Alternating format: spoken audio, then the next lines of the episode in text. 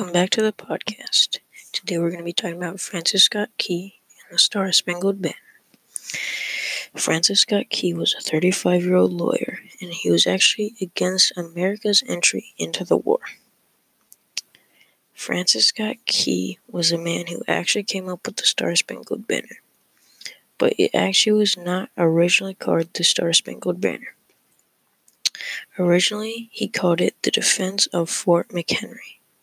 He wrote it shortly after he saw Maryland Fort being bombarded by the British in the War of eighteen twelve.